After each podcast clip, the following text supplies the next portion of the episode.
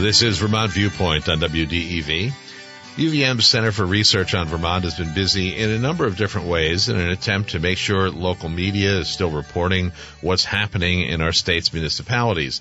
And it's been collecting data through various means to understand what town leaders are thinking about certain issues. The center is filling a gap in reporting that will give us an understanding of what's happening today around the state and a baseline to compare future data to. We're going to learn about a recent set of data that was collected by the Center for Research on Vermont. Here to tell us about is Lucy Heisey, a political science major at UVM. Lucy, welcome to Vermont Viewpoint. Hi, yes. I'm also here with Charlotte. Yep, we have Charlotte Crum, majoring in mathematics and psychological science at UVM. Charlotte, thank you for being here as well. Yep, and thank you for having us on your show today. You're welcome. Uh, listeners, if you'd like to ask our guests questions about their findings, you can call us at 244-1777 or 877-291-8255. You can email vtviewpoint at radiovermont.com. Now, Lucy, uh, who did you reach out to to complete the survey? So we reached out to all town clerks, town managers, and town select board members in Vermont. And then we also did additional research from information on the Vermont Secretary of State's website. And what kind of response rate did you achieve? Um, so we re- we got um, survey responses from 227 people, and then in total we got uh, um, information on 562 individuals. Wow, nicely done. Uh, Charlotte, what was the goal of the survey?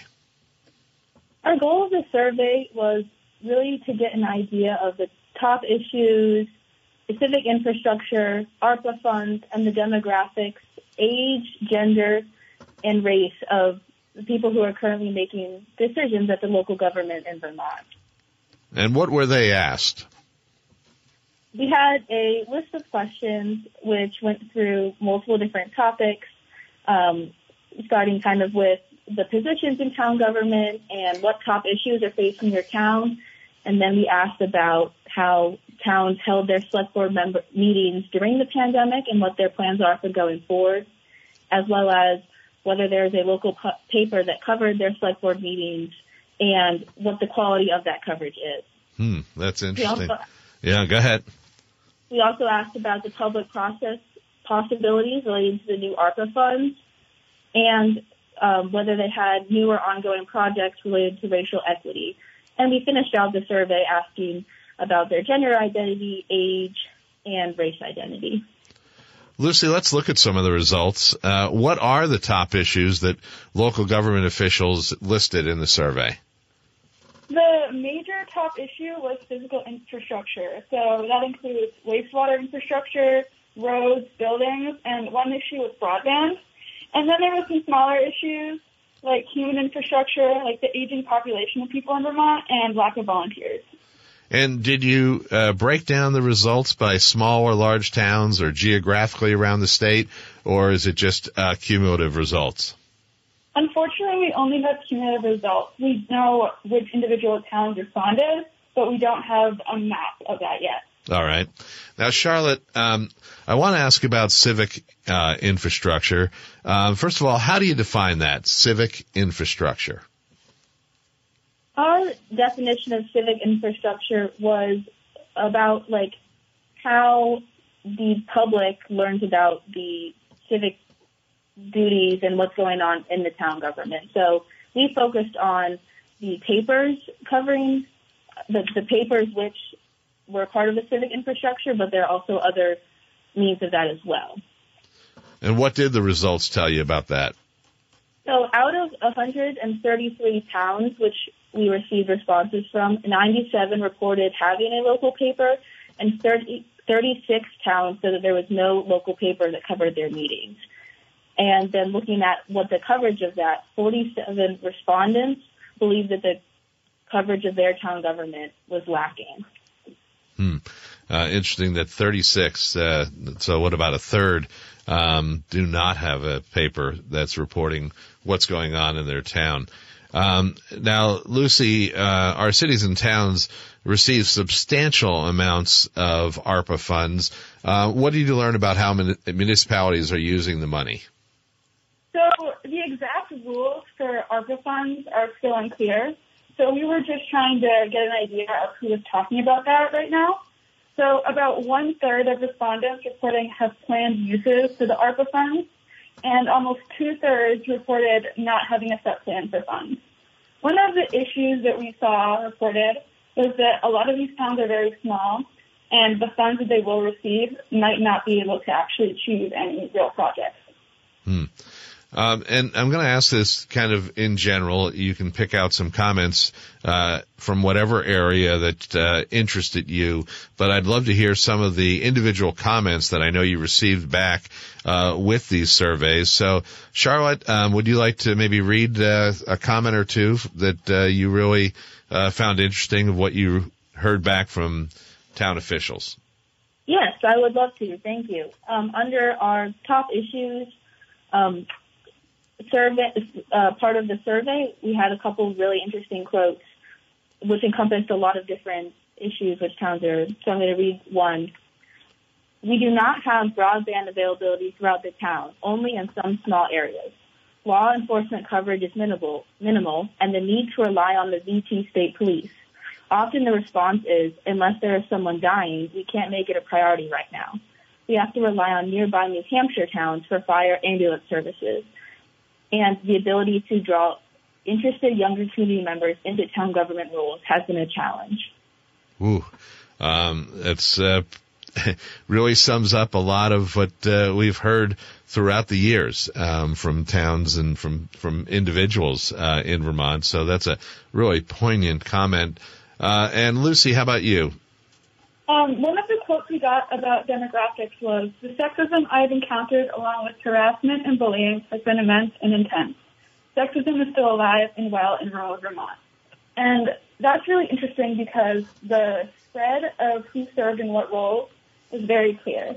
So more than half of our respondents were female, but two thirds, uh, I mean, so town clerks are more than three quarters female, and only one third of select, select board members are female. So that shows that who is in what role really depends on gender. And that like, shows that the traditional gender roles are still alive and what positions people in Vermont are serving.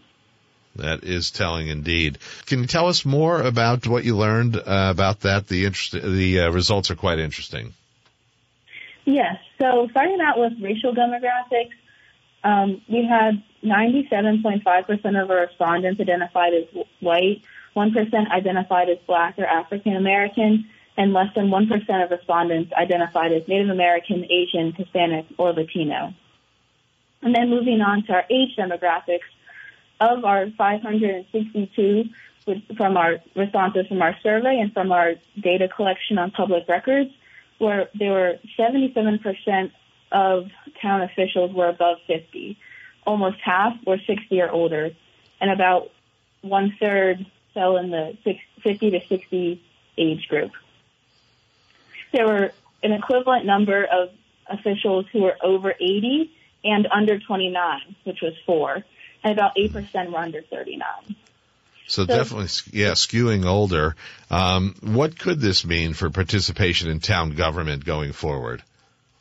Well, what this means right now is as the current government officials begin aging out of the system, there aren't a lot of younger people right now who have the experience and are learning from the older government officials.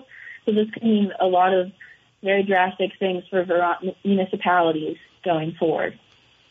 So it'd be really important to start to get more young people involved so they kind of learn the tricks of the trade before they're the ones in the most important positions within local government. And Lucy, as a college student, as a younger person, um, you know, what will it take? What would interest uh, people of your uh, generation to be part of uh, town government in these small towns, these rural communities throughout Vermont? Well, I think this ties back to the question of local papers and coverage of town events. So when we did our when we got our survey results on local newspapers, one of the concerns was there wasn't consistent coverage, and also that young people weren't engaging with traditional media. So younger people are not being involved in local government, but they also don't really approach it in the same way. So if there was um, websites such as Front Porch, Front Porch Forum that can be updated frequently and it's easy to access, that could allow young people to be involved in local government. Hmm. Charlotte, uh, what do you think are some of the major challenges that are facing our small towns in Vermont?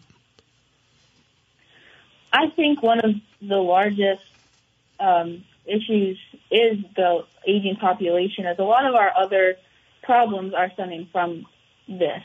It has been a lack of growth in these towns, and again, the lack of volunteers in local government was one of the top issues that we found. And there's also been some difficulties with balancing the supply and demand of education and childcare, where smaller towns are having to close their school systems and combine with other towns in order to continue to provide good education for their children. Hmm. And the aging infrastructure is definitely something that across the board, a lot of towns are facing and, and really need some, some updating. Lucy, um, how about the towns? How are they dealing with uh, COVID in conducting their select board meetings and other meetings? So, of the 223 responses, 179 said their select board meetings were fully remote, and 35 said they used hybrid formats. Um, 59 have returned to fully in-person meetings, and 126 are moving forward with a hybrid format. Um, these responses do show that potentially a hybrid format will remain, and this might actually be another way that young people can participate in local government more also puts uh, definitely more pressure on the need that uh, we've seen uh, for broadband access throughout the state. Charlotte, what did you learn about Vermont in the process of conducting this survey and tabulating the results?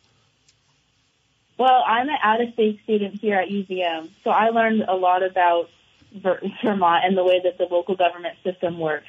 It's been very interesting to me to see how the these smaller towns really are in control of their town instead of as opposed to a county government, which mm-hmm. is what I'm used to from my home state.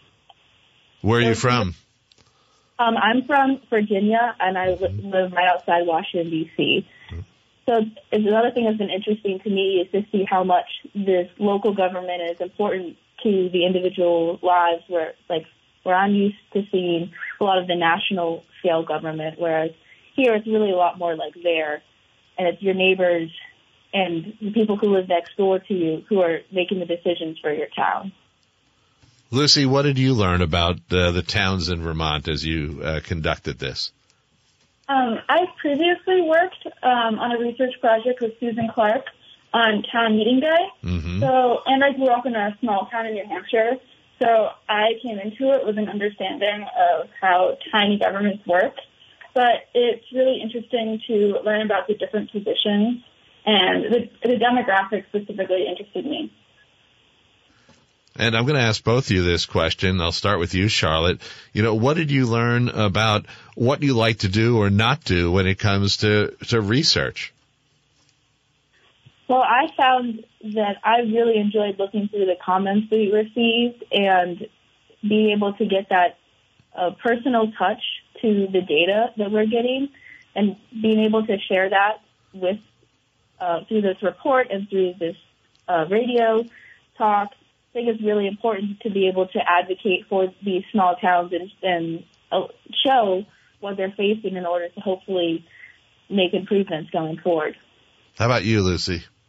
I agree with Charlotte, and I think that COVID and not being able to um, complete this survey in person or meet any of the local officials hindered our ability to get some of those personal connections. So being able to read the comments um, really gave us information on how people were feeling. And and from that, Lucy, did you get the feeling that uh, from the responses uh, that they're optimist, optimistic about the futures of their towns in the state or not? Um, I think that really depends on the issue. Um, some towns and some responses were very optimistic, and others definitely feel a real need for change. Lucy, I know you said that uh, you really uh, loved reading the comments, and that was something um, you enjoyed. Do you have another comment you'd like to share with us? Um, let me have a look. We have a lot of them. So. quote was, small rural towns in Vermont have some very different issues than the larger ones, and the ideals and mentality of the residents are also vastly different in the rural areas. So that kind of goes back to what I was saying, how there's some people who are very optimistic and some people who definitely feel the real need for change. It's different all over Vermont because the communities in Vermont are different. Charlotte, one more comment that you'd like to read? Um, yes, and I'll uh, go to our um, select board talking about our um, how uh, towns are looking to move forward with hybrid and also improving online access for their town residents. We are struggling with technology to allow for remote attendance to meetings held in person. We are a town of 600 with no paid staff. We are doing in-person meetings with a cell phone on the table. Pretty rickety dink. We do not have money for a technology person or a new system to allow for easy and effective remote attendance in the budget. And this another quote right below it. It says, "We will have hybrid attendance for public meetings. We are more frequently engaging partner organizations and service providers in our community to better understand needs and meet more of them." So I think these quotes taken together is really showing how uh, the towns are finding the issues and are also looking for solutions. And I think that that is a really promising look forward to post-COVID, hopefully, world very encouraging thing uh, is how candid people felt uh, in sharing their uh, feelings with with you in this uh, this survey. So uh, that's really great that in those comments you do get that feeling. Uh, Lucy Heisey is a political science major at UVM. Charlotte Crum is majoring in mathematics and psychological science. They're both working with UVM's Center for Research on Vermont. And listeners, you can find the results of the survey that we've been discussing at vermontresearch.org. Charlotte and Lucy, thank you so much for being on the program this morning. Thank you so much for having us. Thank You're you. All right, take care. And that is our show for today. Vermont Viewpoint is directed by Danny McGivrigan. Our email address is vtviewpoint at radiovermont.com. Feel free to suggest topics or guests, and you can listen to past episodes of Vermont Viewpoint by downloading our podcast at wdevradio.com. The Vermont Viewpoint podcast is sponsored by the Warren Store, funky, friendly, and almost world famous. Common Sense Radio with Bill Sayre is up next. I'm Rick Singari. I will meet you from the grounds of the Tunbridge World's Fair tomorrow. I can't wait. Take care. Have a great day.